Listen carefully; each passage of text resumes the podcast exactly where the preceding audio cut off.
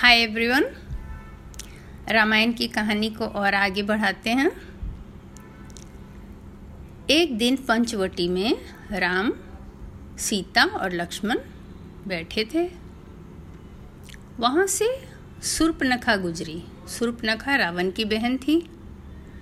राम को, राम के रूप को देखकर वो बहुत रिझ गई और उनकी इच्छा हुई कि इनसे शादी करना चाहिए। इसलिए वे राम के पास जाकर बोली कि मैं विश्व प्रतापी विश्व विजयी लंका के राजा, बहुत ही बलवान रावण की बहन हूँ और आपसे शादी करना चाहती हूँ। लेकिन राम उनको टालने के लिए बोले, अरे, लक्ष्मण से शादी कर लो। तो वे लक्ष्मण के पास पहुँची। तो लक्ष्मण बोले अरे, मैं तो दास हूँ। राजा तो राम है। मेरे से शादी करके दासी बनना पड़ेगा। आप राम से ही शादी करो। फिर वे राम के पास पहुँची। राम फिर कुछ और कह के लक्ष्मण के पास भेज दिए। लक्ष्मण फिर और कुछ कह के राम के पास भेज दिए। जब दो बार ऐसे हो हो गया तो सुर्पनखा को बहुत गुस्सा आया। किसी ने उससे कभी ऐसा व्यवहार नहीं किया था। वो तो बलशाली रावण की बहन थी। और बहुत खूबसूरत भी थी। तो वो सीता के ऊपर हमला करने दौड़ी। जैसे वो सीता के ऊपर हमला करने दौड़ी, लक्ष्मण ने उसके नाक और कान काट लिए। अब वो दर्द में चिल्लाते चिल्लाते चिल्लाते भागी वहाँ से और वहीं जंगल के पास जन स्थान था, जहाँ पर रावण के चचेरे राक्षस भाई खर और दूषण रहते थे। वो वहाँ पहुँची अपने चचेरे भाई के पास और कहने लगी कि देखो, एक मनुष्य ने मेरी क्या हालत बना दी। खर को बहुत गुस्सा आया। उसने तुरंत अपनी एक राक्षसी सेना जो है, उसकी टुकड़ी भेज दी। राम से लड़ने के लिए साथ में सुर्पनखा को भेज दिया कि बताओ कहाँ पर है। जैसे ही राक्षस वहाँ पहुँचे, राम ने उन सबों को तुरंत ख़त्म कर दिया। अभी तो राम के पास इतने बहुत अच्छे अच्छे अस्त्र शस्त्र भी मिले हुए थे। खर को बहुत गुस्सा आया। वो अपनी पूरी सेना को लेकर और राम से लड़ने निकल पड़ा। इधर राम ने लक्ष्मण और सीता को एक सुरक्षित जगह पर भेजा और खुद लड़ने लगे। देखते देखते राम राक्षसों को मारते ही चले गए। जब खर का भाई दूषण और उसका सेनापति भी मारा गया तो खर खुद सामने आया और राम से जोश से लड़ना लगा। क्रोध में तो था ही। उसने राम के कवच को काट दिया और राम लुहलुहान होने लगे। राम ने उसके घोड़े को मार दिया, सारथी को मार दिया। तब खर गदा लेकर राम से लड़ने लगा। राम को मालूम पड़ा कि खर बहुत बलवान है। तब राम ने विष्णु जी के धनुष को उठाया और उसमें जो तरकस इंद्र भगवान का मिला हुआ था, उससे तीर निकाल के और खर को सीधा हृदय पर मारा। निशाना साधा। उस निशाना के लगते ही खर ज़मीन पर गिर पड़ा और मर गया। इस तरह एक ही दिन में राम वहाँ पे रहने वाले सारे राक्षसों का वध कर दिए। यह देखकर सारे देवता बहुत खुश हुए और आकाश से उन्होंने फूलों की वर्षा की और तरह तरह के वाद्य बजाने लगे क्योंकि देवता भी खर और दूषण राक्षस से डरते थे। अगस्त ऋषि भी वहाँ आ गए और राम लक, रामचंद्र जी की बधाई देने लगे। तब तक सीता जी भी लक्ष्मण के साथ वहाँ पहुँच गई और बहुत खुश होने लगी। रामचंद्र जी को यह देखकर और सारे राक्षसों का अंत देखकर। अब जो है सुर्पनखा रावण के पास पहुँची समुद्र पार करके। और रावण के पास जाके ज़ोर ज़ोर से रोने चिल्लाने लगी। देखो भाई, आपके रहते मेरी ये क्या स्थिति कर दिया मनुष्यों ने? रावण ने उनसे सारी कहानी सुनी। जब रावण ने सुना कि खर और दूषण को उन लोगों ने मार दिया। तो रावण थोड़ा घबराया। पर सुर्पनखा ने उसे क्या कहा पता है? सुर्पनखा ने कहा कि वहाँ पर उनके साथ एक बहुत सुंदर स्त्री रहती है जो कि आपकी रानी बनने योग्य है। और मैं उसी को लाना चाहती थी आपके लिए तो उन लोगों ने मेरा मज़ाक करके मेरे नाक कान काट दिए। तो रावण फिर बोला अच्छा चलो, मैं जाता हूँ। और वो आकाशगामी रथ मंगाया और उसमें बैठकर समुद्र पार मारीच के पास पहुँचा।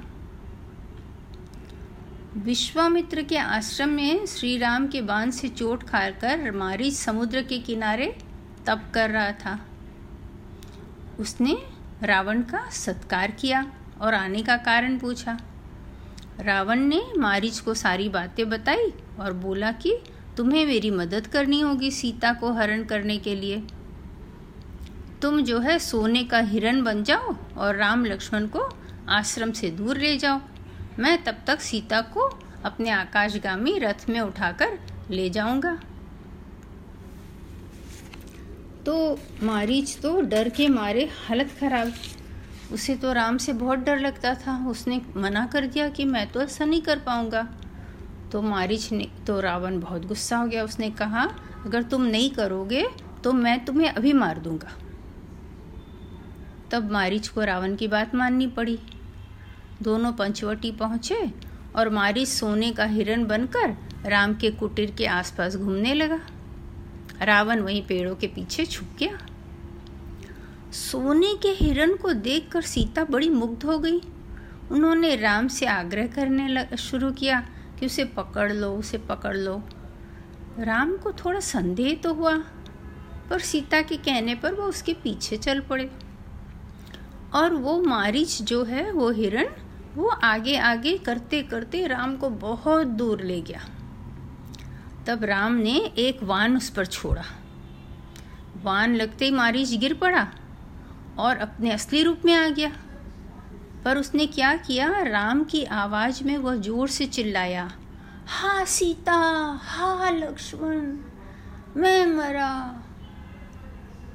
राम की पुकार सुनते ही सीता लक्ष्मण से बोली, भाई संकट में है, जल्दी जाओ।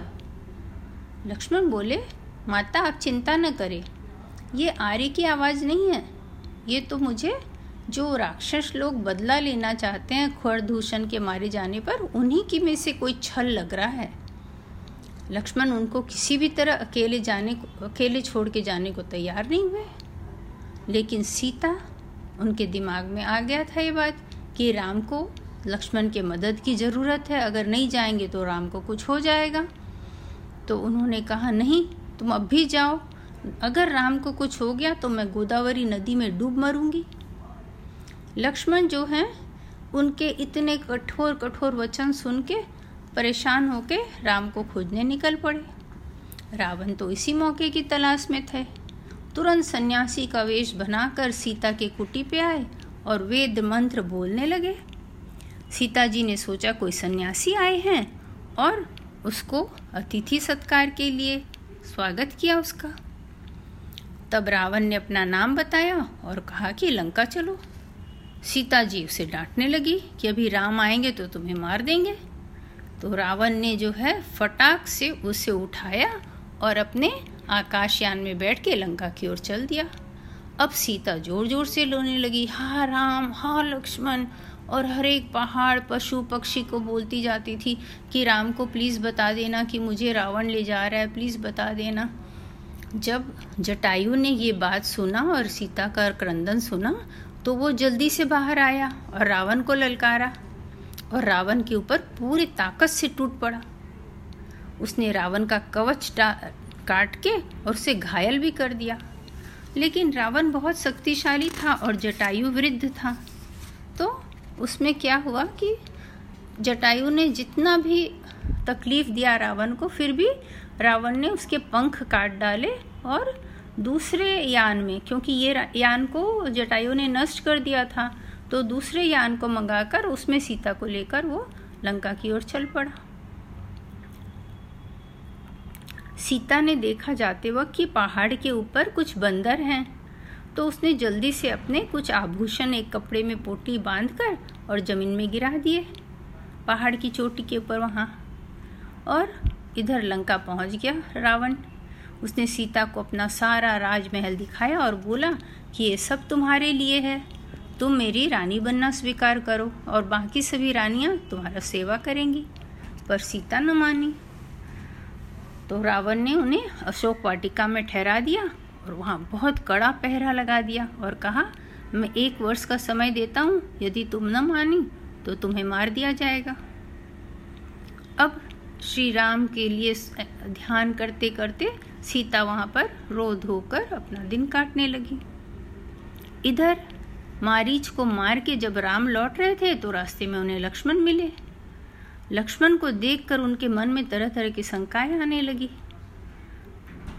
वो लक्ष्मण से थोड़ा क्रोधित होकर बोले, तुमने मेरी माज्ञा का उल्लंघन करके ठीक नहीं किया।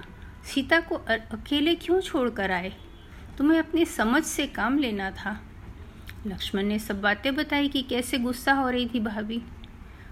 लेकिन राम ने कहा कि नहीं, तुम्हें मेरी बात माननी चाहिए थी। मुझे लगता है कि अब सीता मुझे आश्रम में नहीं मिलेंगी। और सच में जब वो लोग आ पहुँचे कुटी में तो वहाँ सीता नहीं थी। वे उन्हें सीता सीता कहकर पुकारने लगे, चारों ओर खोजने लगे। हर एक पहाड़ पक्षी से पूछने लगे, पर कहीं से भी मालूम नहीं पड़ा सीता का कोई भी समाचार। तो फिर राम ने कहा कि मैं तो यहीं पर अपना प्राण त्याग दूँगा, तुम अयोध्या लौट जाओ। लेकिन लक्ष्मण ने उन्हें धीरज बंधाया और कहा कि चलो हम लोग आगे और ढूंढते हैं। जब वो लोग दक्षिण की ओर जाने लगे तो उन्हें टूटा हुआ कवच और धनुष दिखा। फिर वहाँ पे ऐसा लगा कि कोई आकाशयान का भी टुकड़ा टूटा टूटा हुआ पड़ा है। तब उन्हें खून से लथपथ जटायु दिखा। जटायु ने राम को देख लिया। उसके मुँह से खून बह रहा था। फिर भी उसने हिम्मत करके सब बातें राम जी को बताया कि लंका का राजा रावण सीता को लेकर चला गया और उसी ने मेरी यह गत की है। ये कहते कहते उसकी आँखें बंद हो गई। रावण, राम ने उनको गोदी में उठाया और रोने लगे। फिर उन्होंने लक्ष्मण से कहा, देखो, इस पक्षी ने हमारे लिए प्राण दिए हैं, यह संत है और हमारे पिता के मित्र भी। तुम लक्ष, वन में लकड़ी खोज कर लाओ, मैं इनका दाह संस्कार करूँगा। उनका दाह संस्कार करके फिर वो और आगे बढ़े। आज यहाँ तक हम बंद करते हैं और फिर अगली बार सुनेंगे आगे क्या हुआ। Bye bye.